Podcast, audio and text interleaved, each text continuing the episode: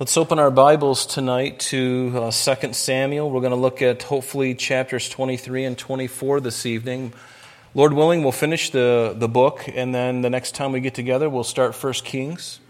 Really looking forward to that.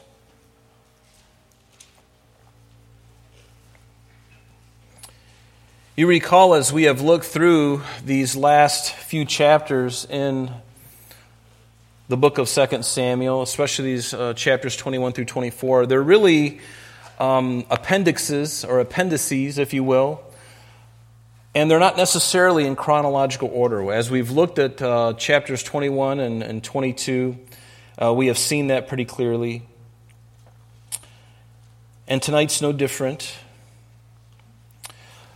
But we're going to be looking at chapter 23, where David, you'll notice in your um, in your Bible, if you have a section at the top, it says David's final words or David's last words. And whenever you think of the last words of anyone, they really are significant. And, and whatever my last words are, if I die a natural death before the rapture, I hope that they're wise and meaningful rather than something like this Can somebody get me a tissue and wipe my nose? or can I have some more painkillers? I hope that my last words have value, that they're wise. And a, a person's last words often really tell the tale of their heart and their life, doesn't it? And a lot of times where we were caught off guard, and, and, and for those people who have had their last moments, had the opportunity to speak last words that people could hear, they, they do are they are significant. And I, I, was, I did a search, and I just kind of was curious of what some people's last words were. Some people in the world. I know Kurt Cobain. He his last words. It's better to burn out than to fade away. I don't know if that's really a wise saying. Steve Jobs, his final words were, Oh, wow. And he said it three times, actually, in front of his family. So I don't know what he was seeing. I'm hoping it was the Lord coming for him. That would be certain to be something to be say, oh wow, about. Todd Beamer, the one who was in that hijacked Flight 93, remember as it crashed in Pennsylvania, his last words to his family or to the words of the people there were, let's roll. Elvis Presley, his famous last words, I'm going to the bathroom to read. and John Quincy Adams, his famous last words were This is the last of earth. I am content. And Jane Austen, I want nothing but death. I wonder if she was in a lot of pain. But just to think of somebody's last words, and most people, when they near the end of their life, their last words usually indicate um, probably don't indicate, you know, most people's last words aren't that they wish they had spent more time at the job, that I wished I had put in more overtime at work. I wished I had, you know, uh, enjoyed my hobby more. Most of the time, people's last words are about family and about who they're leaving behind and how they're going to leave them because that's what's all that's left after they're expired is their legacy, what the people who they're leaving behind. And David in these first seven verses of chapter 23 are telling as well. And David tells us that God spoke to him. And specifically, David spoke these, or God spoke these words to David. He said, He who rules over men must be just, ruling in the fear of God. David also acknowledges that he and his house was not worthy to receive these words but that he, David, he clung, notice, to God's everlasting promise, which we will see, that, that God had made with David. He clung to that promise. And so David's last words are really God's words of exhortation and God's promise to David, and David's confidence ultimately in God's ability to follow through with it. I think that's really something. And what a great legacy for all of us to those um, who would follow after David. At my end, I would rather say something that the Lord has already spoken to me, or maybe something of His Word, an exhortation from the Word of God. Jesus, when He hung on the cross, what did He say? Eloi, Eloi, lama sabachthani, My God, my God, why have you forsaken me? And then his final words were, It is finished. The price has been paid in full. I think those are some pretty significant words. And so David is going to do that. Let's look at those, just verse 7, uh, 1 through 7. Let's read through those, and then we'll come back and get into it, okay? So notice what it says. Now, these are the last words of David. Thus says David, the son of Jesse. Thus says the man raised up on high, the anointed of the God of Jacob, and the sweet psalmist of Israel. The Spirit of the Lord spoke by me, and his word was on my tongue. The God of Israel said, The rock of Israel spoke to me, and this is his words He who rules over men must be just, ruling in the fear of God. And he shall be like the light of the morning when the sun rises, a morning without clouds, like the tender grass springing out of the earth, by clear shining after rain. Those are God's words to David. And then David responds and he says, Although my house is not so with God, yet he has made with me an everlasting covenant, ordered in all things and secure. For this is all my salvation and all my desire. Will he not make it increase? But the sons of rebellion shall be as thorns thrust away because they cannot be taken with hands. But the man who touches them must be armed with iron and the shaft of a spear, and they shall be utterly burned with fire in their place. And so these are David's final words. These are the words that God spoke to him, and there's David's response. And I love that because David just basically says, You know, this is what God said to me. God has made me accountable And God has made me sweet and precious promises. Has God made you a precious promise? Throughout the Word of God, there are many precious promises that He's given to His church, that He's given to Israel. And maybe even He has spoken to you a verse of Scripture or something that He's just spoken to your heart outside of the Word of God, but you're holding on to it. I know I've had those in my life, and I had to wait for many years for some of those to come to fruition because it didn't happen when God spoke a promise to me. It wasn't something that He just fulfilled immediately. There were times, and, and, and even sometimes several years from the moment He spoke something to me until it came to fruition. Don't be discouraged by that. When you look at Moses and you think of all the things that God spoke to him, there were many, many, many years in between where God didn't speak to him, but gave him a directive, and, and all he had to do was follow that until God spoke again. And so when we read the Bible, it's condensed truth. And so when we read it, we often think, wow, that must have happened the very next day that this thing came to pass. No, there are sometimes between verses, there are years between verses, sometimes decades, sometimes hundreds of years. But notice in verse 1, David's last words. He says, Now these are the last words of David. Thus says David, the son of Jesse. Thus says the man raised up on high. That's a title, really the man raised up on high. And another title, the anointed of the God of Jacob. The word anointed there is really interesting. I'd encourage you to underline it because in the Hebrew it means Messiah. One of the things about the, this chapter, especially these words of uh, these first seven verses, they are prophetic also of Jesus Christ, David's, uh, David's son, but yet David's God at the same time. We're going to see that these words are very applicable to David in his own life, but we're also going to see they're prophetic for what's coming and what would happen in the life of Christ, and even for events that are still yet future to us, and we'll get to that. But notice it says anointed, the anointed of the God of Jacob. It was a title, really, for, for not only for uh, David, but for Jesus Christ, the anointed, the Messiah. That's literally what it means, the anointed one.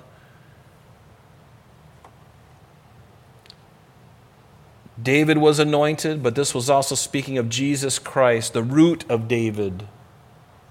The root of David. And we see this same word, and you might want to mark in your margin of your Bible Daniel 9:26. Because you'll see in your own English translation, in the New King James Version, you'll see it in Daniel 9:26 and it says and after 62 weeks Messiah there's the same exact Hebrew word but it, it just spells it out for us Instead of saying anointed, it just says Messiah. The translators thought, you know, that's what it means. That's what it says. We're going to write it. And so that's literally what it means. So it's the same word here as the anointed of the God of Jacob, the Messiah of the God of Jacob. And we know that ultimately David is speaking of one greater than him, speaking of Jesus. And notice the other phrase, the sweet psalmist of Israel. I love that. David being responsible for more than half of the Psalms so now we see David has these names the man raised up on high, the anointed of the God of Jacob, the sweet psalmist of Israel. And there's even another one that the Bible tells us, and it's the man after God's own heart. The man after God's own heart. Yes, in spite of all the mistakes that he did, he was still a man after God's own heart. Are you a woman after God's own heart? Are you a man after God's own heart? I would encourage you to be like David and make God the one that you run after don't be satisfied for anything until you are you're holding him, until you're living, and just let him have all of you. You'll be most blessed, most encouraged the more you draw clear nearer to Jesus. But I can promise you this the farther you get away from him, it's going to be the exact opposite. You're not going to have any assurance of this blessing that he wants to give you. In fact, some people, some Christians, they, they, they, they're saved and they're born again, but they've just kind of died on the vine. It doesn't mean they're going to hell or anything because God, when he makes a promise, when he puts the Spirit in you, you're, you're going with him. He, he doesn't take that promise from you, that, that Spirit in you. But if we don't feed ourselves, we can kind of just kind of be by the wayside. And we have then no assurance, then, do we? Because we're not abiding in him. To abide in the vine means to do what it says. To abide, a vine, when it's abiding, it's receiving the nutrients, and all the branches from the vine are receiving the nutrients because they're abiding in the vine. If they, if they somehow are able to detach themselves, there's no more life. But David calls himself the sweet psalmist of Israel. And as a humble man that David was and had become, I'm confident that he didn't make up these titles for himself. These were things that he probably heard others speaking to him. Notice in verse 2 it says, The Spirit of the Lord spoke by me, and his word was on my tongue. And I love that. As we look at verses 3 and 4, um, they're the words that God had spoken to David. Here they are. The God of Israel said, The rock of Israel spoke to me, and here is the words. He who rules over men must be just, ruling in the fear of God. And it's very possible that this was in the latter part of David's career, his, his reign. And it would seem fitting, whether it's at the beginning or the end, it doesn't really matter when God did this in David's life, because the, the truth is the truth. He who rules over men must be just. That's why God places leaders over us. And it's their job to be just. And we know that many are not just. And God allows them to continue for a season, even if they are wicked. But to rule over men, we must be just. And ruling not, only not according to our own desires, but ruling in the fear of God. The fear of God, yes, the fear, the awe of God, but also the fear of God. It's very important. And notice, well, God continues to say, And he shall be like the light of the morning when the sun rises, a morning without clouds, like the tender grass springing out of the earth by clear shining after rain. And so, really short and sweet were the words of God to David. And then David responds here in verse 5. He says, Although my house is not so with God, Yet he has made with me an everlasting covenant, ordered in all things, notice, and secure, for this is all my salvation, all my desire. Will he not make it increase? Notice the honesty, the humility, and the truth in David. This was not David in some kind of false humility because David's house was a mess. It continued to be a mess.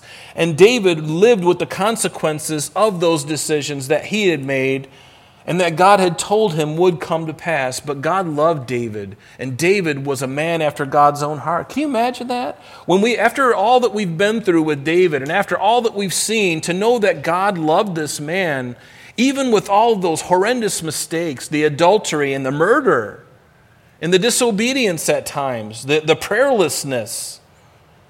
And then there's a handful of places where David inquired of the Lord. Thank God. he had his moments. And, and aren't you like that? I mean, hopefully, none of us are committing adultery and killing people, but we commit adultery in our minds. And we kill people in our hearts because of our anger and our hatred. We're able to do that. But David had the honesty to say, It's not so with my house. All these things, Lord, that you said are, are, are true, and your promises are irrevocable. They're without repentance, your promises. They're going to come to pass. And I don't deserve them because it hasn't been so with my house. I haven't been the best example. And I love the humility of David. But David knew that he was forgiven. And Satan, the accuser of the brethren, he loves to bring accusation of us to God always. But if we are believers in Christ and we confess our sins, Satan is wasting his time and God's time as well when he goes before the throne to accuse us because Jesus' blood has cleansed us from all sin. So he's wasting his time. He's wasting his time and he's wasting God's time because we are under the blood if we indeed have confessed and given Christ our hearts. And I know, I believe and hope that we all have. And if you haven't, please do tonight before you leave. Give your heart to Christ. Notice in verse 5, he says, Although my house is not so with God, yet he has made with me an everlasting covenant. Right in the margin of your Bible, uh, chapter 7. Of course, we're in 2 Samuel. Just put 7 and then verses 8 through 16. This was the Davidic covenant. We're going to read it again, uh, and I'll just read it to you. I'm just going to start with verse 10. Remember, Dave, or the Lord spoke to David early in his reign after he brought the Ark of the Covenant into the tabernacle. He brought it back to Jerusalem. What, what did God say to him as he began his reign? It says in verse 10 of 2 Samuel 7, verse 10, Moreover, God says, I will appoint a place for my people. Now remember, this is an everlasting covenant, and these are unconditional promises, many of them in this promise that God made. Some are conditional, some are unconditional. Moreover, I will appoint a place for my people Israel and will plant them, that they may dwell in a place of their own and move no more. No, nor shall sons of wickedness oppress them any more as previously. Since the time that I commanded judges to be over my people Israel and have caused you to rest from all your enemies, also the Lord tells you that he will make you a house because this is God's response to David having it in his heart that he wanted to build God a house. Because David's living in this beautiful cedar palace. And he's like, you know what? Why is God setting out in a tent? I think it started to eat at him a little bit. And he's like, you know what? Why am I in this beautiful place and God is out under this thing full of badger skins, dyed red? Why is that? And God's like, David, I don't have a problem with you living in a nice house. I, I, I, dwell in eternity. I've got, I don't need a house. And when did I ever tell you? Let me, well, let's just read it because that's what he tells them. So God says, I have, pla- I have planted a house for the, my people to dwell in, and that they would uh, a place of their own and move no more. And so shall the sons of wickedness oppress them any more, as previously, since the time that I commanded judges to be over my people Israel, and have caused you to rest from all your enemies. The Lord tells you that He will make you a house. And then when your days are fulfilled, and this is a promise, when your days are fulfilled, David, and you rest with your fathers, I will set up your seed after you. Now, obviously, God is speaking of certainly Solomon, but He's speaking way past Solomon. He's speaking of the seed. Compare that to Genesis 3:15, the seed of the woman who is who? Jesus Christ. He says, "I will set up your seed after you," God says, "who will come from your body." And that's true because Jesus came from the line of Judah. He came through David's loins and through his line. That's true. He did. And I will establish his kingdom, and he shall build a house for my name. Notice, not David to build a house, even though David wanted to build a house. He says, David, you're not going to do it. You're, you're a man of blood. You've got blood on your hands, but your son, your son Solomon, he is going to build me a house. And notice what it says in verse 14 I will be his father, and he shall be my son. And here is the Conditional promise. If he commits iniquity, I will chasten him with the rod of men and with the blows of the sons of men. But my mercy shall not depart from him, as I took it from Saul, whom I removed from before you, and your house and your kingdom shall be established forever before you. That's why it's called an everlasting covenant. I will establish forever your kingdom before you, and your throne shall be established forever. He says it twice. Forever. That may, when God repeats himself like that, basically what he's saying is amen and amen and amen, and that is a unconditional promise. This is what I'm going to do through you, David. And that's what blew David completely away. And this was before he had sinned and before all of his mistakes. God had spoken to him this wonderful promise.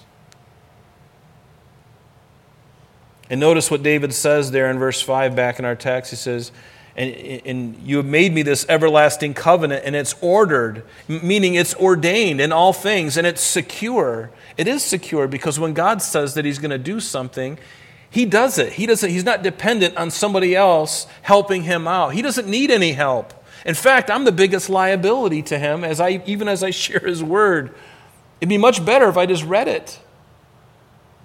Maybe we should do that but He's also called us to expound on it so that we can apply these things to our life and learn. But notice, all of these things are ordered and they're secure. For this is all my salvation, all my desire. Will He not make it increase? And notice that David knew it was ordained by God and nothing could keep it from happening. Nothing could keep it from happening. And notice that David is resting in the promises of God, as you can as well. What are some of the promises that God has given us? As a church, I mean, think of the one that we were looking at recently. I go to prepare a place for you that where I am, you may also be. Is that not indeed a promise? Was it conditional? There's no conditions. He has gone to prepare. He's, he ascended, right? And now he is preparing a place for us that where he is, we might also be. He's going to come for us in the rapture of the church and change these bodies in the twinkling of an eye. Rest in that promise. Let it get into you and let it change you. Because if I believe even that simple promise, that profound promise, it's going to have ramifications in my life. It ought to. It ought to change the way I think about things. It ought to change the way I think about my own future and the future of the world and even the people I'm going to leave behind should He come tonight and take us up. It changes everything, really, if we really think of it, if we let it get down into us. And certainly that's what the promise is supposed to do. Don't just nibble on the promise like a fish with a worm. You know, sometimes I, I, when I've been fishing in Florida and we used to um, fish with whole shrimp, we'd put the whole shrimp on, right? We'd throw it out there, and the, the fish were smart. They would come and they'd grab the tail or they'd grab the head, and they wouldn't get the part with the hook where the hook is. And I bring up my shrimp, and half of it's gone. And I'm like, you lousy fish. But God wants us to swallow the hook. And those, that's when we're caught. That's when you lay out the big ones and they come in. They swallow the hook. God wants you to swallow those promises. Let them get down deep into you and change your life forever. They will. I love it. But notice in our text, it goes back and it says, um, But the sons of rebellion shall be as thorns thrust away because they cannot be taken with hands. And certainly David knew these enemies in his own life. But the man who touches them, verse 7, must be armed with iron. Notice, iron. He must be armed with iron and a shaft of a spear, and they shall be utterly burned with fire in their place. Now, as David speaks of this, certainly he's prophesying of the greater than David. It speaks of the judgment yet to come in this world. Because we know that after the when the church is removed, there is going to be a seven year period called the Great Tribulation upon the earth for those who have rejected Christ. And when Christ comes back in his second coming physically to the earth, with us, by the way, after that seven year period, while the world is, is going through this tribulation, we come back with him at the end. And it says in Revelation 19, and, that, and this is what it's speaking of. It says in Revelation 19, verse 11 Now I saw heaven open, and behold, a white horse. And he who sat on him was called faithful and true, and in righteousness he judges and makes war. His eyes were like a flame of fire, and on his head were many crowns. And he had a name written that no one knew except himself, and he was clothed with a robe dipped in blood. And his name is called the Word of God. And the armies in heaven, clothed in fine linen, white and clean, followed him on a white horse, on white horses. That's you and I, the church, coming back with him. And now out of his mouth goes a sharp sword, that with it he should strike the nations, and he himself will rule them with a rod of iron. Doesn't that sound like the two verses that we just read? And he himself treads the winepress of the fierceness and wrath of Almighty God. Yes, God pouring out his wrath. As you look at verses 6 and 7 in our text, David is hinting at this final judgment and what does Psalm 2 tell us? He who sits in the heavens, God will ultimately, he who sits in the heavens shall laugh. The Lord shall hold them in derision, and then he shall speak to them in his wrath and distress them in his deep displeasure. I don't know about you, but that's a part of God that I'm glad I will never see because I've experienced the grace and the love of God. I don't want to experience that part of God. But God, as much as, as loving as He is and as gracious and compassionate as He is, Thank God for that. Because if you're, in, if you are with Him, you are safe. The name of the Lord is a strong tower. The righteous run into it and they are safe. They're saved. But those who are not saved will face, if they do not repent in their last breath and they die, they will face a wrath that is unheard of. And when Jesus comes back, even, even to this earth, it tells us in Zechariah 14, verse 12, and it says, And this shall be the plague which the Lord will strike all the people who fought against Jerusalem. Their flesh shall dissolve while they stand on their feet. Their eyes shall dissolve in their sockets, and their tongues shall dissolve in their mouths. This is speaking of some pretty heated, uh, uh, an extreme heat that he's going to judge his enemies with. And yet it gets even worse because we know that at the white throne judgment, he's finally going to resurrect those who have died with a new body, and they will be cast into outer darkness, into the lake of fire for eternity.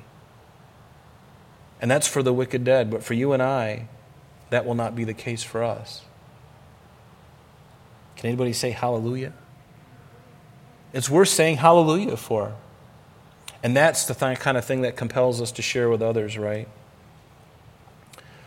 But these are the things, you know, the beast and the false prophet, they're going to be cast into the lake of fire. And finally, Satan, after the thousand years have expired, the devil himself will be cast into the lake of fire forever and ever. And the Bible tells us that all of mankind who have rejected Christ, they will ultimately spend eternity in the lake of fire with those three individuals, often called the demonic trinity Satan, the beast, the Antichrist, and the false prophet. So finally, in verse 8, we get into another section here. And I would encourage you to check out First Chronicles chapter 11. You'll notice a lot of similarities. There are also some differences here.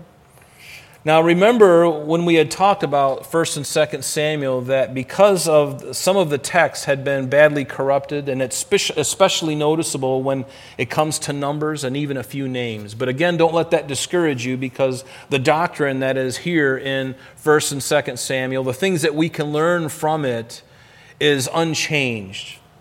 And again, I don't really care about numbers so much, or maybe a person's name that got garbled because of the, the text was so um, hard to read. I'm not worried about those things. But this is one of those books that went through probably the most corruption, the most damage, if you will. And we'll see it as in this next section. Notice what it says These are the names of the mighty men whom David had. Josheb Beshebeth. Sheb, let me see. Let me see if I can pronounce that again. Josheb Beshebeth. His name means one who sits in the seat. The, he was a Tachmonite, a chief among the captains, or among the three. He was called Adino the Eznite because he had killed 800 men at one time. And you may notice, if you look at 1 Chronicles chapter 11, which is the parallel to this account, that something a little bit different is there in verse 11. It says that, that this is a number of the mighty men who, who David had, and he mentions the man's name a little bit different. It's just a different uh, spelling of his name. But he had a spear. He lifted up his spear against 300 killed by him at one time. And so we have this one passage telling us. Um, you know, here it tells us that there's uh, 800 men, and then in Chronicles it tells us that there were 300 men. And evidently, the Hebrew words for 300 and 800 begin with the same letter. And so a, a copyist error is very evident here. And, um, and so we can just uh, leave it at that. You know, we can trust that it's 300.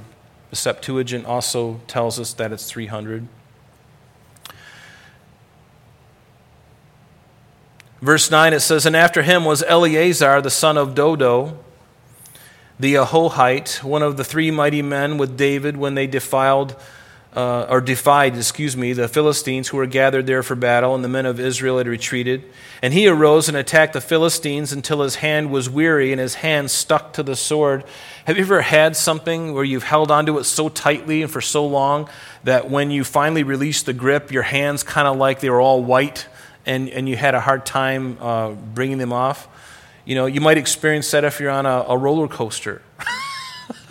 you grab it and your hands are like stuck and your muscles are like, you kind of have to peel them off the, the bar in front of you. But this is one of those men, and I, I think it's wonderful that David had these men around him. Such an interesting relationship that David had with these men, these mighty men you know, these ragtag group of guys who followed him from the days of his running from Saul, and to find that they, they, they continue on with David and his kingdom, and, and some of them become great warriors. And you think about what a great thing it is for a king to have such men around him, such faithful men, such men of valor, but men of courage because David was a man of courage. He showed these men what courage was really like. He showed them through his actions what faith in God is like. He also showed them what faith in God is not. When David made some of his most horrible mistakes, when he went over to the side of the Philistines for a time, they saw all of this. They learned from David. But at the end of it all, they could say, David, we love you and we're with you and we're going to stay with you because they recognized that he wasn't a perfect man either, and neither were they, but they were valor, men of valor, men of valor. And after him was Shammah, the son of Agee, the Hararite. And the Philistines had gathered together in a troop where there was a piece of ground full of lentils and so the people fled from the Philistines, but he stationed himself in the middle of the field. He defended it and killed the Philistines. And so the Lord brought about a great victory. So each one of these men's exploits are, some of them are listed here. And it's really interesting just to see their, their work of faith and their, just their courage. And it says in verse 13 Then three of the thirty chief men went down at harvest time and came to David at the cave of Adullam and the troop of the Philistines encamped in the valley of Rephaim. And David was in the stronghold, probably a cave. There's plenty of caves along um, in Judah and in the, in, the, in the middle of the country. If you go to Israel with us in another year or so, when we go over there, we'll drive by, we'll go in some of these places. You'll be able to see them for yourself. It's pretty amazing. So David was in this stronghold, and the garrison of the Philistines was then in Bethlehem. And David said with longing, Oh, that someone would give me a drink of the water from the well of Bethlehem, which is by the gate. David knew of a place. A place where the water was sweet that he had frequented many times. And as he's there in the cave of Adullam, being held, holed up by the enemy, the Philistines, David just has this longing in his heart oh, if I could just have a glass of water from that place. And he certainly didn't have any intention of, of actually following through with it because the Philistines were there and the Philistines were in Bethlehem. where that water was. But notice, so the three mighty men broke through the camp of the Philistines, drew water from the well of Bethlehem that was by the gate, and took it and brought it to David. And nevertheless, he would not drink it, but he poured it out to the Lord. And he said, Far be it from me, O Lord, that I should do this. Is not this the blood of the men who went in jeopardy of their lives? Therefore he would not drink it. And these things were done by these three mighty men. And think of the love that they must have had for their captain. I mean, really, this is the kind of thing that armies, the, the, the, the, armed forces in our country, this is, these are the kind of men that they need. It went way beyond commands, right? When, you when your platoon sergeant or whatever tells you you got to do this, you do it, you know. But to do something of your own volition because you knew it was the, the fleeting thought or the heart of your captain, and you're willing to risk life and limb to accomplish it, that's, that's the kind of stuff that every king would love to have. Every king dreams to have men like this that respected him, loved him. And they not only just they not only feared David, but they, they really loved him because most people fear a king because they're a lot they're they're powerful and they can do things to you, like throw you in jail. But they loved David. It went way beyond just the natural kind of thing. And this event that we just read in verses 13 through 17 is only recorded here and also in 1 Chronicles chapter 11. And that's all we hear of it. But this is the kind of thing, these are the kind of loyal men that David had and a truly unique relationship. And it's very similar, actually, the loyalty and the, and the uh, devotion that these men had to David was very similar to the the loyalty and devotion that David and Jonathan, remember, had. Remember what it told us in 2 Samuel chapter 1. As David wrote a song after he found out that Saul and Jonathan and his other sons had passed away, David wrote a lament or a song about Jonathan. And one of the verses, it goes like this in, in 2 Samuel 126. He, in the song, he says, I am distressed for you, my brother Jonathan. You have been very pleasant to me. Your love to me was wonderful, surpassing the love of women. Yes. And David and Jonathan weren't gay. No, this was a love, a brotherly love, a respectful love that is beautiful. It is really beautiful, whether it happens between two men or two women or whatever, to have a just a deep respect and a love and a devotion to that person uh, could be a, a really close friend, and David and Jonathan were like that. And that's the kind of relationship these men, many of them, had with David. Jesus said in John 15, verse 12, He says, This is a, my commandment that you love one another as I have loved you. And greater love has no man than this, than to lay down one's life for his friends. And these men were willing to lay down their life for, the, for, for David. And, and Jesus already laid down his life for us, that while we were yet sinners, Christ proved his love for us. He went to the cross while we were yet sinners. Who else would do that for you? I don't know of anybody who would do that. Can you imagine that? That'd be like having an enemy from the very beginning. They were born and they were your enemy. And they got they grew up and they were still your enemy. They hated you. They hated you. They hated you, hated you. And they did so many horrible things against you. And then for you to lay down your life for them. Folks, that is supernatural. You might give your life for somebody that you really love, but for somebody who was in, at enmity with you all your life? That's the love of God. That is agape love. That is a love that the world needs to see. It's the world, it's a love the kind of the kind of love that the world needs to know. And hopefully they get a glimpse of it through us. Because I believe that believers, born again believers, are one of the few people, one of the few agents in the world that God can really show that agape love through if we would let his light shine through us.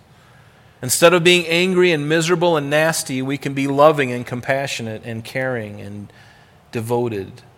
And that really takes something of us, doesn't it? That's an act of worship because what we do when we do that is we deny ourselves, we deny whatever we're feeling about somebody else, and we just do it because it's right to do. And we do it because Jesus would have done that for them. That's why it's so hard to turn the other cheek when somebody, you know, says something bad about you. You know, you, normally you just want to let them have it or speak evil of them. Easy to do. That's natural. Any, any fool can do that. But to be able to actually keep your mouth quiet and rather just hold your peace, which is something I need to do a lot more. I need to learn this lesson over and over again. Perhaps you're with me on that. But no greater demonstration of a person's love for you is when they are willing to die for you. Because here's the deal talk is cheap, but actions demonstrate love. A husband and a wife, they can tell that they, they can tell each other they love each other all day, but until it, it actually comes down to actions being performed, that talk is very flimsy, isn't it? I can say I love you, but if I never do those things that please you, I can say I love you to my wife, but if I don't do those things that I know are on her heart, if there are things that I know just drive her crazy and I do nothing to amend those things, then my talk is pretty cheap, isn't it? It's just surface. And that's why love, especially even in the marriage relationship, is so important because that's the love that God has. It's other centered, it's not concerned about self at all. Self is not even involved in it at all, it's benevolent. Long after the fireworks of the honeymoon are over, that's when a love between a husband and wife, I think, are really tested. When the, the, the waves of life come crashing in. The temptations come, the difficulties, the money tensions, the, the problems with intimacy, whatever it may be, and all of a sudden it just comes in. And boy, that's when we're really tried. That's when our vows that we made on that wedding day come back to us, and we have to be really careful. But let's demonstrate that love in all that we do. Notice in verse 18, uh, continuing on with David's mighty men. Now Abishai, the brother of Joab, the son of Zeruiah, was chief of another three, and he lifted up his spear against 300 men, killed them, and won a name from uh, among these three. And we know that David's half sister, her name was Zeruiah, she had three sons. It tells us in 2 Samuel 2, verse 18, who they are. Joab and Abishai and Asahel. And these were all David's nephews. We know that Asahel was killed by Abner. But this Abishai was a valiant man. Notice in verse 19 it goes on Was he not the most honored of, of the three? And therefore he became their captain. However, he did not attain to the first three. And so, even in these mighty men, you see these different um, subsets of men, other men um, having more influence over, over other groups of men. Sounds like an army, doesn't it? Isn't that what an army is? When you have captains and lieutenants, they all have uh, rule over men under them. And there's no different than that than what we see in David's life. And so Benaniah, verse 20, was the son of Jehoiada, the son of a valiant man from Kabzeel, Kabzeel who had done many deeds. He had killed two lion like heroes of Moab. He had also gone down and killed a lion in the midst of a pit on a snowy day. And he killed an Egyptian, a spectacular man. The Egyptian had a spear in his hand, and so he went down with, to him with a staff, wrested the spear out of the Egyptian's hand, and then killed him with his own spear. This is a pretty valiant guy. These are the kind of men that surrounded David. What a blessed man David was. And these things Benaiah, the son of Jehoiada, did and won a name among the three mighty men. And he was more honored than the thirty, but he did not attain to the first three. And David appointed him over his guard. And Asahel, verse 24, the brother of Joab, was one of the thirty as well. And Elhanan, the son of Dodo of Bethlehem, And again, Asahel was David's nephew, his sister Zeruiah's son, who remember was killed as he was pursuing Abner. And Abner looked back at him, if you remember, I think it's recorded for us in um, 2 Samuel chapter 2, verse 23. And Abner told Asahel, who he knew who, who this was, trying to come after him. And Asahel was a very light footed guy. He was very limber and very quick. And Abner was getting to be an older man. And he told Asahel, he said, Asahel, you better stay away from me. I'm warning you, I'm warning you. He didn't want to kill him. And finally, Asahel wouldn't, he wouldn't stay back. And finally, Joab took a spear and, and killed him with it. And then it goes on in verse 25, and other men, Shammah the Harodite, Elika the Harodite, Helez the Paltite, Ira the son of Ikkesh the Tekoite, Abiezer the Anathothite, Mebunnai the Hushathite, Zalmon the Ahohite, Maharai the Netophathite. I'm probably butchering these names because I'm an American in, uh, in, in Rochester, New York.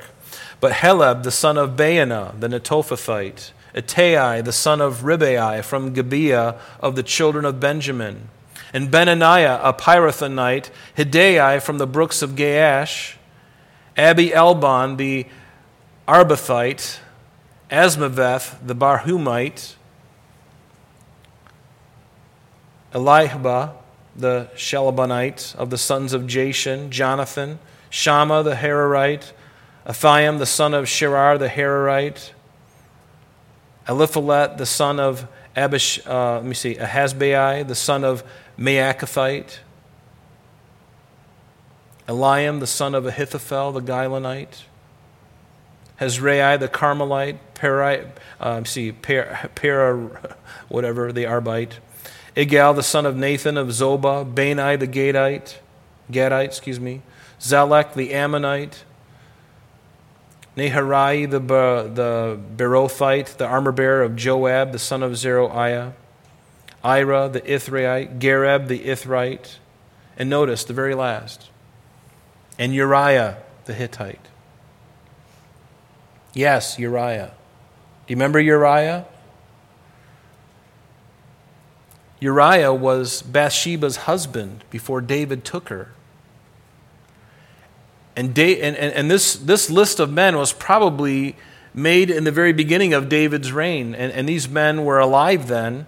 Of course, Uriah, uh, toward the end of David's life, uh, actually, uh, he, he had died many years prior to this. But this was a man who was a mighty man of, of valor, who was one of David's mighty men. And yet, David went in unto his wife while he was fighting a battle out in the field, David, and they'd been out for several months, actually laying siege to another town, another people. And so they were away for a long time. And David, if you recall, in, in Samuel 11 and 12, it tells us that David was out there looking around and he sees Bathsheba, Uriah's wife, bathing on the top of her house. Within eyeshot of the king's palace, I find that kind of interesting. But David calls for her, takes her to himself, has intimacy with her, has a relationship.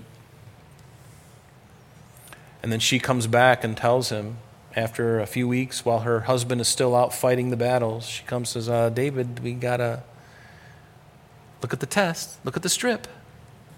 There's two red lines. You're daddy. He's like, What? And to cover up his sin, he has Uriah put to death. He has Joab set Uriah right in the front of the heat of the battle, and he is killed. And yes, and, and what's really unfortunate about this is that sometimes the greatest scandals and betrayals occur between those who are closest to you. You think about how David betrayed Uriah and who was Ahithophel. We saw his name in here too, but he wasn't one of David's mighty men. But Ahithophel was Bathsheba's grandfather. And Ahithophel was one of David's counselors. And yet, David, because of his sin, he betrayed not only Bathsheba, and she evidently was a willing participant, so we can't say that she is completely without fault here. But he certainly, David, had a lot of influence over her, a lot of power as the king. I mean, what woman wouldn't succumb to the king? But yet, we see that sometimes the greatest scandals and betrayals occur between those who are closest to you. He betrayed Uriah, he betrayed Ahithophel, the man who was his counselor. And what about uh, Judas? What about Judas and Jesus? A man who was close to him, his, who he knew fairly well. Judas betrayed Jesus. And what about Peter? Peter denied Jesus, he didn't betray him. Judas betrayed him, but Peter denied him three times. But people that he was really closest to, and we see that list here, and it reminds me of that. But you know, when you think of, we're not going to finish the last chapter, it's going to have to wait till next week. And I'm kind of glad because there's so much in this next chapter, um, there's no way we could uh, get through it. But be encouraged, you know. Read this chapter over again and look at 1 Chronicles 11 and compare these things and look at the differences, some minor differences. But I think it's really telling of David's last words, and, and, and that really encourages my heart and, uh, and also challenges me. And what are my final words going to be? David's words were Nothing silly like some of those other last words that we read from modern day people. David simply proclaimed God's words that God spoke to him. I think that's pretty awesome to consider. And David also, his last words was a, a recapitulation of what God had already spoken to him about the promise that God made to him and to his descendants, ultimately going to Christ, the everlasting covenant that God had given to David, irrespective, or regardless of David's performance, God was going to do that. And I love that. So be encouraged. You're in good company. I, I, when I think of all the things that happened to David, and yet David is in heaven. And maybe you're here tonight and maybe you've really blown it. Maybe you've made some really bad mistakes in your life. You know what? To make a mistake is human. But what you do with that mistake is the most important thing. What do we do with our mistakes? Do we wallow in pity over them and allow them to bring us into uh, despair and, and, and sorrow and um, you know, uh, cause us to drink, find, you know, try to find happiness at the bottom of a bottle or the end of a joint or the end of a pill or, or the end of a relationship, wherever that is. But to know that um,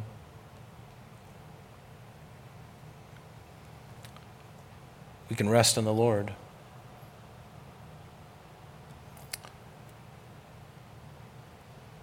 And no matter what you've done, God can still use you.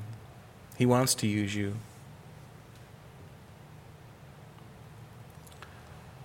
Let's stand and let's pray.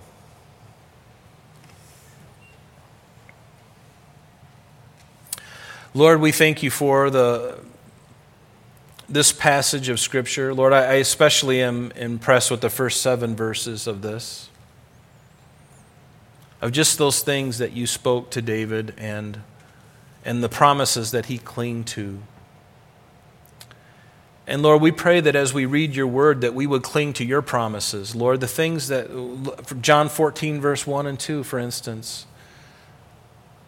Lord, these precious promises, Lord, help us to hold on to them too, and to be encouraged, and to never be despairing even of the things that we see, and even of our own mistakes and failures, God. If we, your, your word is so true, and you've said it to us, that if we sin, if we confess our sins, that you are faithful to forgive us and to cleanse us from all unrighteousness, Lord. May that be one of the things that I remember if I have that opportunity to speak my last words, that I could say, I know I'm going to heaven because of this. I've confessed everything that I know of, and anything that I've forgotten is covered under the blood. So, Lord, have your way with us tonight and tomorrow. We ask it in Jesus' name. Amen. Amen. God bless you. Have a good night.